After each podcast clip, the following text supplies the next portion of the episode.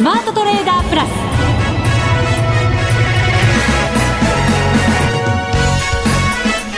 全国のリスナーの皆さんこんにちは。内田まさです。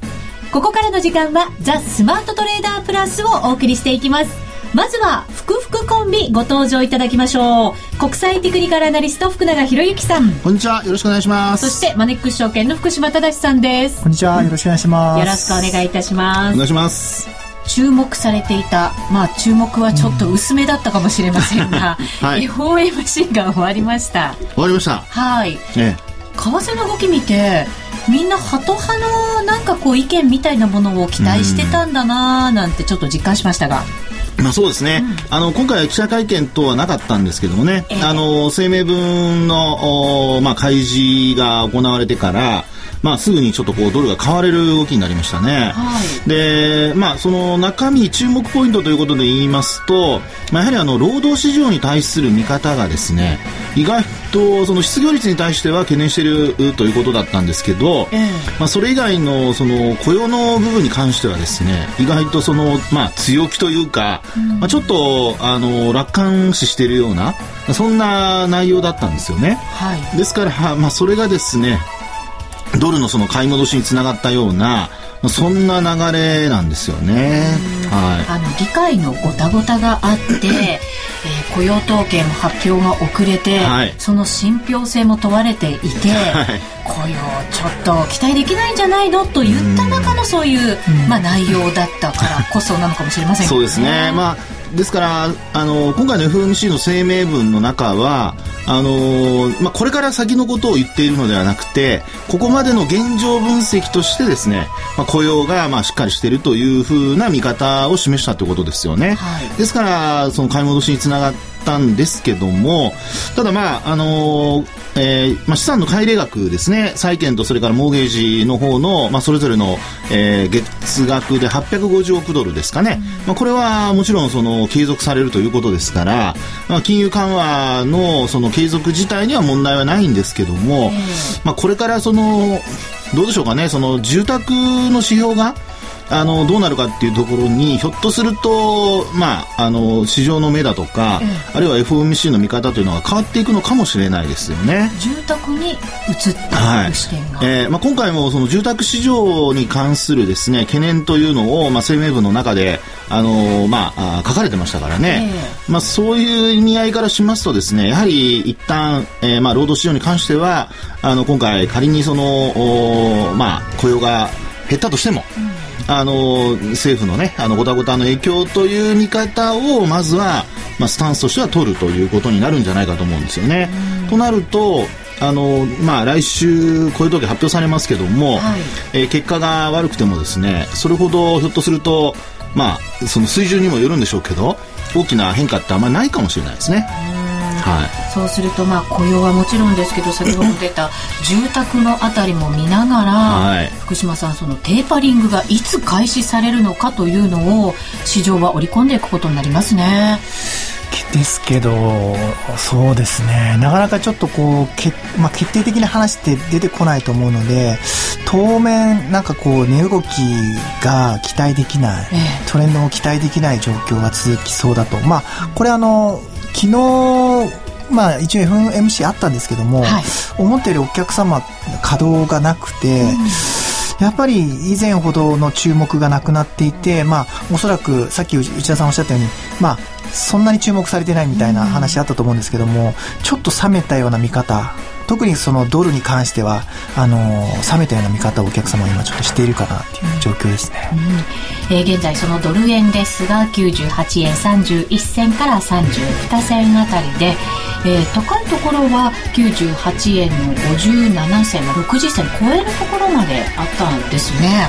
はい、うん、えー、そこからやや上値の重い展開が続いているという状況です。さあそれでは番組進めていきましょう。この番組を盛り上げていただくのはリスナーの皆様です。プラスになるトレーダーになるために必要なテクニック心構えなどを今日も身につけましょう。最後まで番組にお付き合いください。この番組はマネックス証券の提供でお送りします。スマートトレーダー計画。よーいドンザ・スマートトレーダー計画用意ドン。このコーナーではマーケットの分析を福永さん、福島さん、お両、両方の方に伺っていお料理、お料理。思いいきなり料理ですか料理されちゃう。つまずいちゃった。逃しませんでしたね、福島さ本当ん。にツッコミが入りましたが、マーケットにはつまずいてほしくないと思いながら。うまい、さすが。そうですよ。起点が効きましたね。さて、えっ、と、今日の日経平均ですが、174円41銭安、14,327円94銭となりまして、引けにかけてちょっと嫌な動きになりましたね。うん、そうですね。えまあ、あの、昨日の上昇そのものがですね、ちょっと、あの、まあ、ニューヨークが最高値を取ったっていうことはもちろんあるんでしょうけども、はい。あの、意外と強かったっていうのがあってですね、で、あの、まあ、昨日商い膨らんだんですけども、それが、まあ、トピックスのリバランスだとかですね、いろいろ、まあ、言われてましたけれども、まあ、結果的にその反動がなんか今日引けにかけて出てきてしまったような、そんな流れになってしまいましたよね。月末にかけてはこうドレッシング買いなんていう言葉もよく聞かれますが、それを期待してた向きもあったとは思うんですけど 逆になっちゃいまそうですね。まあ、あのーこのところ月末は実は毎月安いんですよね。はえーあの、月足を皆さん、もし、あの、お手元にあるようでしたらご覧いただくとわかるんですけど、あの、ずっと上髭がここのところずっと続いてるんです、5月以降。へえ、なんでだろね、先月が比較的、その、まあ、高値に近いところで終わったんですけれども、ええまあ、それでもやっぱり結局上髭になって終わってたりだとか、で、今月もですね、結果的にこう、陰線で終わってるんですよね。はいはい。ということでですね、やはりその14,800円から上のところっていうのは、あの、売り圧力が強いというのがですね、もうなんか、えーこのところ何ヶ月よ、6ヶ月ぐらい続いてる感じですかね。ううん確かにそうですね はい。まあ、これをやっぱりこう突破するためには、あの、今回業績への期待っていうのがね、あの、あったんですけども、ただ今日なんか見てましても、その金、えーっと、海運株ですかね、お昼、あの、発表して、あの、いや、悪くないんですよ。数値としては。もちろん黒字ですしね。はいあと、商船三井なんか副配を発表してるんですけどね。あの、年間で一応、お業績のその達成を前提条件として、計画の達成をお前提条件として5円配当するとかね。はいこれまでまあ未定だったんですけども、前期2円で後期3円。ところが、すごい売られ方してますよね。そうなんですよね。ええ精密も日本郵船。日本郵船も。ええまあですから、ちょっとですね、あの、ここまで、その、業績の、その、上振れ期待から、まあ、株式市場、第一四半期では、その、業績上振れしなくても、中間期で情報修正するんじゃないかっていう期待が、こう、高くてですね、かなり期待がね、はい先走ってた感はあったかそうです、そうもし。れませんね。で、あと、日経平均の、まあ、一株当たり利益もですね、えー、900円の前半から、ひょっとしたら1000円に乗せるんじゃないかと。はい。いうような見方もあったんですけど、まあ、今のところ見てますと、ほとんど変わってないですね。そうですね。はい。なのでですね、そういう意味では、やはりちょっと、業績悪くないんだけども、期待外れの部分があって、やっぱり上に買い上がるには何かしら材料が必要になっているとはい。いうことかなというふうに思われますね。きっかけ、業績発表もそのきっかけにならず、はい次のきっかけは一体何になるんだろうっねて思いますけどそう考えますと、やっぱり、先ほどの福島さんの為替の話じゃないんですけども、ええやっぱりちょっと、マーケット的には冷めた見方が広がる可能性ありますよね。為替にも、金にも。はい。えええーですから、まあ、ね、アベノミクス相場ということで、今年、まあ去年の末から、あの、スタートしてえーきたわけですけども、はい。まあそこでちょっとやっぱり今、一旦踊り場にこう差し掛かってる感じですよね。で、なおかつ、まあやはり今月一番重要だった、まあ、あのイベントで言うと、あの、日銀の短観が1日発表されて、まあその数値は良かったんですけども、まあその日の夕夕方ですね、えー安倍総理が会見を行って、来年のその消費税引き上げを発表したりだとか、はいで一方で、あのまあ、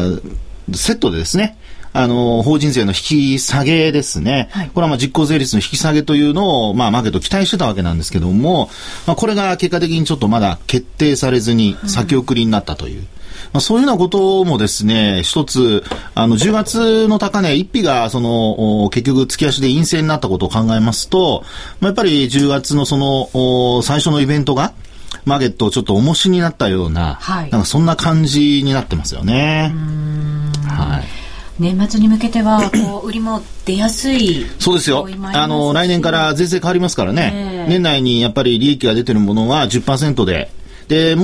なおかつその上昇期待がなくなればなくなるほど、はい、より売り物出やすくなりますよね。そうですよね。えー、もうそれしょうがないですよね。うん。で、まあ来年から NISA ということにはなるんでしょうけどね。えー、まあそのスイッチングがちょっとあまりうまくいかないっていうのは一つありますね。うん、で、あとそれから11月っていうことで言いますと、やっぱりあの信用取引のあの規制緩和ですね。はいこれあの、空売り規制が来週の火曜日から、4日が、あの、お休みですので、うん、11月に入ってから空売りの規制が緩和されて、えー、まあ、信用取引で空売りでですね、あの、これまでは直近の安値以下で売ることはできなかったんですけども、はい、あの、来週のその5日から、うん、例えば100円っていう値段がついていて、うん、で、それが安値だとすると、直近その100円以下で信用取引の空売りできなかったんですね。うん、現物はもちろん売れるんですけども、はい、あの、そこで、今度から、えー、例えば99円で売るとか、うん、98円の差し値で売るとかですね、はい、まあ、そういうことができるようになるわけですね。はい、となると売りやすくなると。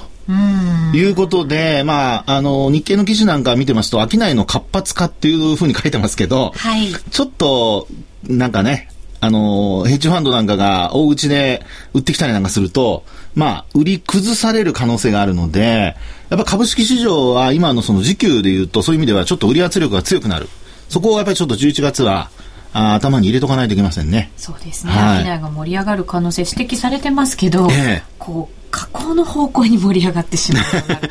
ねね、うん、大変な方が多いと思います、ね、です。から、あとはね、残ってる企業の、やっぱり輸出関連企業の自動車だとかの決算発表が、はい、やっぱり好調で、指数を押し上げるような、あの、サプライズになってくれるかどうか、うん、そこちょっと期待したいところですけどね。はい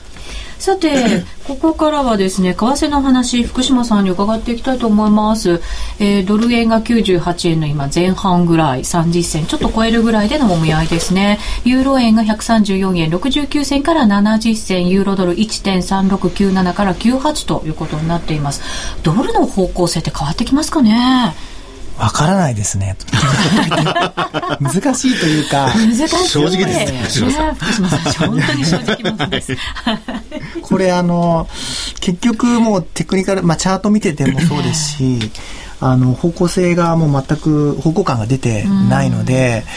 もうドル円に関しては、あの、少しトレーディングお休みした方がいいかなと思ってます。ああ、ドル円は、うん、あの、ボラティリティも今 0. 点、日平均で0.6とか、0.7。去年の8月が0.5とかひどい時期あったんですけども、それに近い状況になっているので、えー、やっぱり今年は実はあの、ボラティリティ高かった年だったんですけども、やっぱり去年のような状況になってきちゃってるので、まあそういう意味で言うと、まあドル円はトレーディング通貨としても、あの、あんまり機能してなくて、で、かつトレンドが出にくいので、はい、えー、なかなかちょっとこう、スイングトレードをするにも、あのまあ、中長期で持つにもちょっと今難しい状況にあるかなっていうふうに見てます。だから逆にそういう意味で言うと、あの、5ドル円とか、あの、9円もね、あの、政策金利の発表あって、ええ。えー、来年、にかけて利上げする可能性がまた出てきているので、えー、いち早くそうですね。ニュージーランドが利上げするかもしれない、うん、そうですね。なのでそういったこう方向性がこう出ている、はい、あの国の通貨を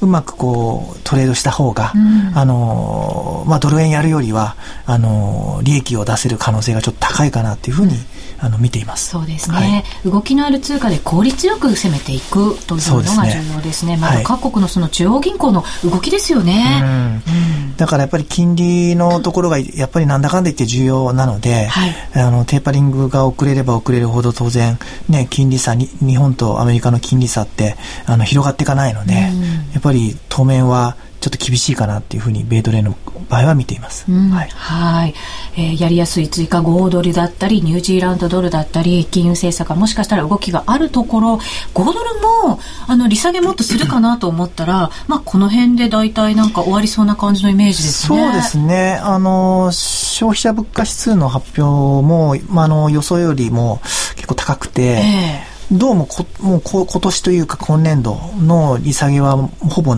今のところないっていうふうに見られていて、うん、まあ場合によっては利上げする方向に動く可能性も少し出てきているので、はい、まあ5ドルに関しても完全に方向性がこう変わったかなっていうふうに見ています。うん、はい。ユーロに関してはかなりユーロドルでいいところまで来ましたよね。そうですね。だからドル円やるんであればユーロドルやっていた方が、はい、あの、まあ、これ、ごめんなさい、これ結果論になっちゃうんですけども、トレンドがやっぱり出ていたので、あの、やりやすかったと思いますね。はい。ここからでもちょっとどう動いていくか、少し上値の重い展開にもなってきてますよね。そうですね。ちょっと急激に上がってきているので、そこはやっぱりお尻丈の、まあ、あの、指標などを使いながら、まあ、うまく、あの、トレードしていくしかないかなというふうにに見ています。うんユーロドルだと1.4超えていくなんていう見方もね結構市場には増えてきていて、はい、その途端にちょっと上値が今重い展開にはなってるんですけど。そうですね、えー、今日発表されたドイツの小売売上高なんかちょっとマイナスに転じてましたかね。えー、まあ、あの、今アメリカのテーパリングに注目が集まってますから、はい、まあ、そこに関してこうみんなこう集中してるんでしょうけども、まあ、今のそのユーロ、まあ、ドルにしろ、ユーロ円にしろ、はい、ちょっとこう頭が重たくなってきてるっていうところを見ると、えー、まあ、意外にその、まあ、経済指標の悪化っていうと、悪化っていうほどちょっと大げさなもんではないとは思うんですけど、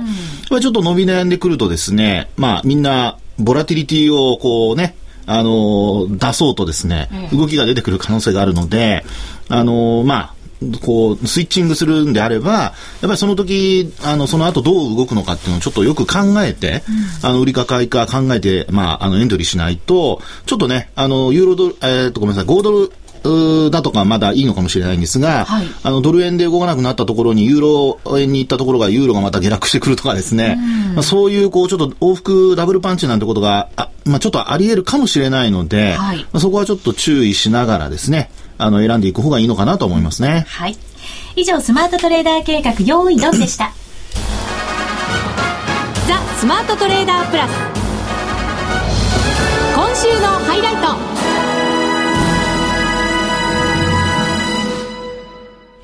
ザ・スマートトレーダープラス今週のハイライトです。えー、10月に入りましてから、マネックス証券証券でも取り扱いが始まりました高機能取引ツールメタトレーダー4、MT4 というふうに言いますけれども、この MT4 について特集しています。えー、今日はマネックス証券の福島忠さんにお話を伺っていきます。はい。はい、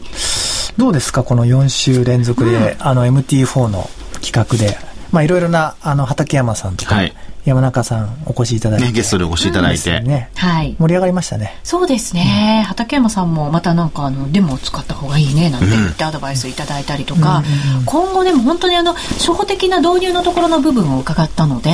うん、さらになんかもっと達人への道でお話を伺っていけるといいですね。ね、ちょっと具体的にこう使うね、使い方みたいなのが話が出てくるともっとね、皆さんもこう、ダウンロードしようかなと。はい。私はしてますけどね。しつこい。すごいね。何回も自慢するんですよ。なんか、すごい悔しいんですよね。内田さんまだなんですか？すいません。もうなんか、この企画始めて、もう1か月経つんですけども。僕始まる前からダウンロードしてますけどね。かなりね、お尻が重い、お尻じゃなくて腰が重いですよね。まあ、それはどっちでもいいですか、どっちでもいいですか？じゃあまずダウンロードして、ツールを入れて、まあトレードしなくても、あの、値動きを見たり、うん、あのまあ、ツール自体の動きを見たり、はい、カスタマイズ、カスタマイズというか、まあ、いろいろこう、あの基本的にはダウンロードツールなので、えっ、ー、と、いろいろな自分の好きな情報を自分でこう配置することができるので、はい、で、内田さんの大好きなのチャート。チャート。チャート機能抜群ですから、はい、ね、それがだから使ってみたいなと思ってはいるんですけどね、うん、なのでまずそのチャートであのいろいろ過去のデータを見たり、はい、まずはこう自分でいじってみてっていうところから始めればいいのかなって思ってます、うん、でなんか MT4 のやっぱり使っている方の話を聞くと、ええ、もう一旦 MT4 でこうチャートとかいじり出したら、もう他ではもう、あの、他に移りたくないっていうような、それぐらいこう一旦慣れてしまえば、非常に使い勝手のいい、で、かつ高機能で、自分がこうやりたいようにできる。はい。いったところがあるので、あの、最初若干ね、ちょっととっつきにくいかなっていうふうに見えるんですけども、あの、自分でちょっといろいろいじってみれば、自分なりのこう、ツールってこう出来上がってくるので、あの、ぜひまず、あの、ダウンロードし、いじってみるってところが大事かなと思ってます。そうですね、はい、畠山さんからこれが世界のスタンダードだっていうね 話がありましてやっぱり為替市場でね取引をするんだったらやっぱり世界を相手にスタンダードでやりたいところですよね。なんで笑ってるんですかやりましょうね。はい。MT4 はだけどすごい世界で200数十社が導入しているツールで、うん、そんなに同じツールを同じね、こんなに世界で入れてるツールってないので、はい、そういう意味では日本では十数社しか取り扱えないので、まあ遅れているといえば遅れているんですよね。で、まあネット証券、まあ我々、まあじ、自負するわけじゃないですけど、まあ、大手のネット証券が MT4 を扱うっていうのは、やっぱり初めてなので、はい、あの、多分これからもっと MT4 逆に広まっていくかなっていうふうに思ってるので、まあ、これからも引き続きこう MT4 をいろいろこう話していきたいなっていうふうに思ってます。うん、はい。うん、で、まだ、あれですよね、まだ大丈夫ですよ。はい。あの、ちょっとね、MT4 ってチャート機能が優れているっていう一番の大きなメリットあるんですけども、はい、もう一つ、あの、まあ、裁量トレーダーは、まあ、当然そのチャートなんですけども、うん、あの、システムトレーダーにも、あの、すごいこう、うん、支持されているツールなんですけども、はい、あの、EA と言って、 Expert Advisor っていうものがあるんですけども、まあ、それを使ったこう自動売買っていうのができるんですが、実はあの、マネックス MT4 専用の、えー、EA っていうのを昨日リリースしました。で、名前があの、指標で GO っていう、ちょっとあの、電車で GO をイメージしてるか、どうもつく、ネーミングしたらしいんですけども、はい、なんかちょっと古臭いかなって感じしたんですけども、あの、MT4 ってちょっとね、あの、難しいイメージあるんで、はい、ちょっと少しそういったあの、柔らかい感じで付けたらしいんですけど、はい、その指標で GO が昨日リリースされ、うん、で、4つのし、あの、まあ、機能があるんですけども、あの、追随くんとかっていう機能があったり、か、時間指定くんとかね、回避くんとかね、あと経済指標チャートっていうのがあるんですけどでもなんかタイトルだけでも分かりやすいですね。うん、そうですね。うん、あの、追随くんが一番、あの、収益、あの、利益出しやすいツールだと思ってるんですけど。トレンドにこうずっと。そうですね。ね、そうなんですよ。はい。沿っていく感じですね。基本経、基本経済指標の発表前後で取引す、うん、まあ発表前後の前はないかもしれない。発表後によくこう、ジェットコースターのタイミングでトレードする方いらっしゃると思うんですけども、実はあそこやっぱりもう本当に機関としてはプロでも、うん、ディーラーでもなかなか取れないって結構難しいんですよね。動きも早いですし、ね、動きも早いしし。情報もやっぱり数秒遅れるので、えー、やっぱりあそこでトレードすると素人の方というか、もうあのプロでも本当に負けちゃうので、ああいうところは実はトレードししちゃいけなくて、うん、そうではなくて、一旦例えば雇用統計の発表が出たら、3分後とか5分後とか10分後で、えっ、ー、と、あるあの方向にこうトレンドがちゃんと出やすい時間帯があるので。動きが落ち着いてきますよね。なねなので、そこをこう、キーにした、こう、あの、家が追随くんなので、うんはい、あの、まあ、MT4 でそういった、あの、半自動アルゴって言うんですけども、あの、全自動の、あの、アルゴリズムじゃないので、あの、半分、あの、自動で動くよってやつなんですけども、まあ、そういったものも、あの、ぜひ使っていただいて、うん、あの、トレンドにこう、うまく追随し、あの、経済指標発表後もうまくこう、あの利益を出すと、はい、いったあのことをしていただきたいなというふうに思ってます。昨日リリースされたその機能もそうですけど、これからもどんどん進化していきそうですね。マネックス証券のメタトレーダー4。はい、あのやっぱりマネックス MT4 でしか使えない EA あのプログラムっていうのも、これからも少しずつやっぱり用意していこうかなと思っているので、はい、あのまあ、やっぱり MT4 をやるならあのマネックス証券でって言ってもらえるようにあのサービスいろいろ拡充していきたいなというふうに思ってます。はい、わ、はい、かりました。ありがとうございます。世界中の FX トレーダーに愛用されている取引ツール MT4。裁量トレーダーにもシステムトレーダーにもマッチする先進の新感覚トレーディングツール。そんな MT4 を唯一使える主要ネット証券といえば、マネックス証券。マネックス証券のマネックス MT4 なら、充実の28通貨ペアと魅力的なスプレッドを提供。さらに、取引手数料、利用料は無料。お客様のかかるコストはスプレッドのみ。また、取引機能拡張ツール MT4i の搭載で様々な機能追加が可能。今なら12月末まで新規講座開設3000円プレゼントキャンペーン実施中。まずは MT4 の使い勝手を堪能してみてください。今すぐマネックス MT4 で検索。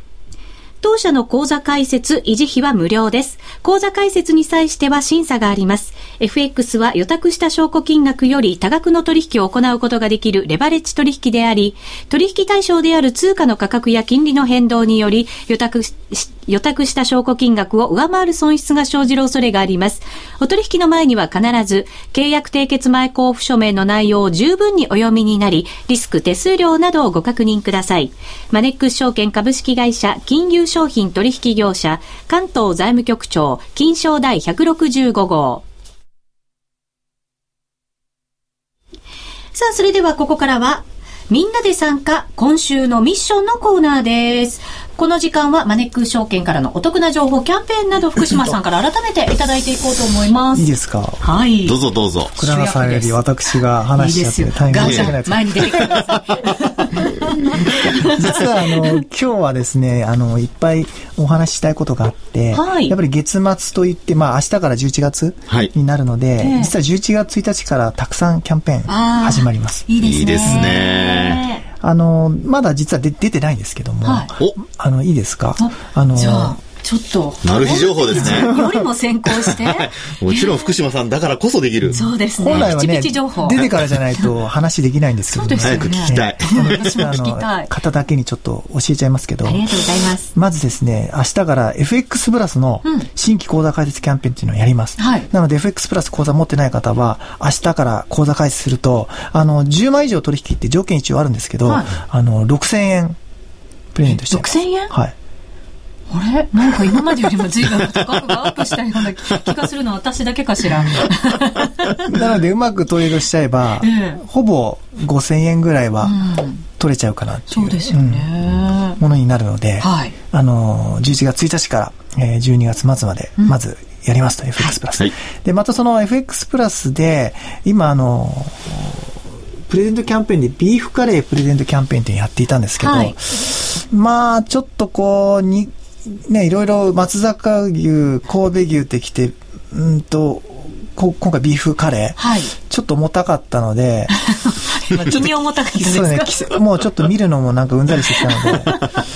あの、今回ですね、あの、好き嫌いあるかもしれないんですけど、あの、カニにしました。あ、いいじゃないですか、年末に向けてねね。美味しい時期に入ってきますし。ね、無口になりますけどね。なるほど、なるほど。それはもう良くないですね。いやいやよくないことはないですよ。美味しいものはもう、何でも大歓迎ですから。そうですよね。はい。ええあの、カニをプレゼントするキャンペーンっていうのをやります。はい。なので、まあ、あの、これは、あの、ある一定の、あの、枚数を、あの、到達すると、漏れなく、あの、上げるっていうものと、あとは、まあ、一、あの、3枚かな。3枚以上やれば、あの、抽選でっていうのもあるので、はいまあ、少額の、あの、取引でも、あの、このキャンペーンには、あの、対象になるので、まあ、両方とも、あの、エントリーが必要なので、まずはちょ、エントリーしてほしいなっていうふうに思います。うん。で、あとはですね、あの、MT4 のキャンペーンが、あの、あるので、これはあの、3000円プレゼントキャンペーンですね。あの、今月の中旬からやっていたものなんですけども、これも12月末までなので、はいやっぱりまず口座開設して、えー、いろいろ取引も必要なんですけども、えー、エントリーして対象になっていただきたいなというふうに思います。はい。こういう盛りだくさんですそうね。ですねうん。明日ぐらいからもうアップされるんでしょうかね。そうですねはいはいぜひ、マネックス証券のホームページでご確認いただきたいと思います。本が出るんですね。そうなんです。いきなり降ってきましたね。はいあのー私、あの、信用取引のですね、はい本を今度出すことになりまして、11月なんですけどね、はいちょうどあの、新ルールはい。が今度変わるじゃないですか。はいそれも含めた最新版でございますので、はいよろしかったらご覧ください。はい、えーぜひ皆さん読んでくださいね、えーこの番組はマネックス証券の提供でお送りしました。皆さん、さようなら。さよならさよなら。